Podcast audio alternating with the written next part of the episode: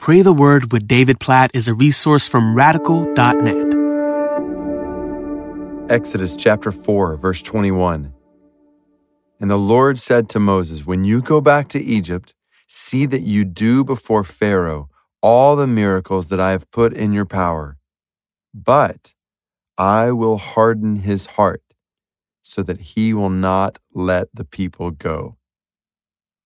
Now, this is an interesting phrase that we see all throughout the story of Pharaoh in the book of Exodus.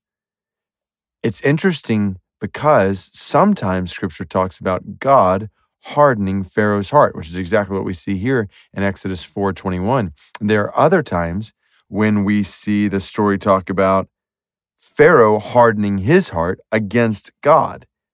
And so, which is it? And this is where the Bible and this is all over scripture, leaves us with mystery. How this works. How does God reign sovereign in a world of evil where men and women are responsible for sin? And so we've got to keep these two realities in tension. Ultimately, God is sovereign over all things, over everything.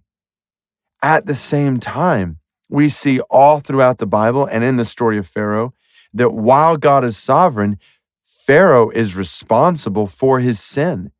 He is hardening his heart all throughout this story. There is not a desire to obey God, not a desire to glorify God. And he is held responsible for that, for his sin.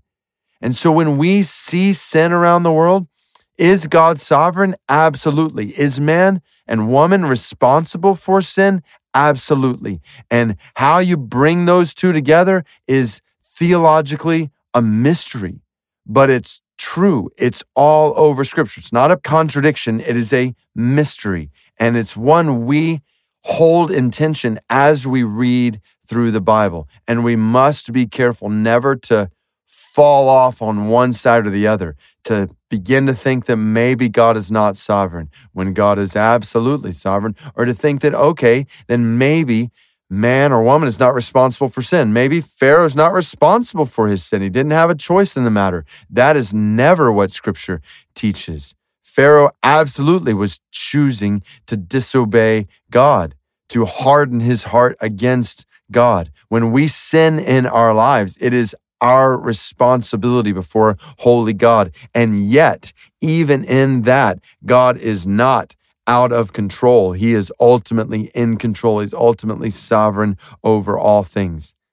And if that's hard to grasp, I would just encourage you to go to the cross and see this mystery there. Were the people who were murdering Jesus responsible for their sin? Absolutely. They were murdering. This was sin. This was evil. At the same time, God was sovereign and he was working even in that to make it possible for you and me and for those who were murdering Jesus for that matter to be able to be forgiven of their sin. Oh, this theological mystery finds its pinnacle in the cross. And there we realize that God sovereignly uses the murder of his son to make a way for the salvation of sinners, like those who murdered Jesus and like you and me. So, God, we bow our hearts before you in awe, in wonder, our minds are too small to ultimately comprehend you, your ways, how all of these things work. But God, we praise you.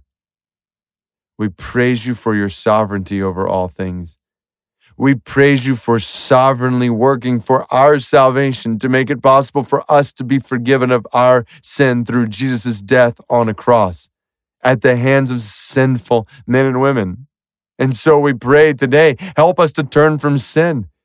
You have given us choices, decisions to make. So help us to make choices in accord with your will and your ways. Help us to make decisions that are pure and holy. God, please help us to run from sin today. Help us to turn from sin, to trust in and follow and obey you, all the while trusting in your sovereignty over all things. God, we praise you for this mystery. We bow in awe in light of who you are. And we pray with the responsibility you've entrusted to us that you would be pleased with our hearts today. In Jesus' name we pray. Amen.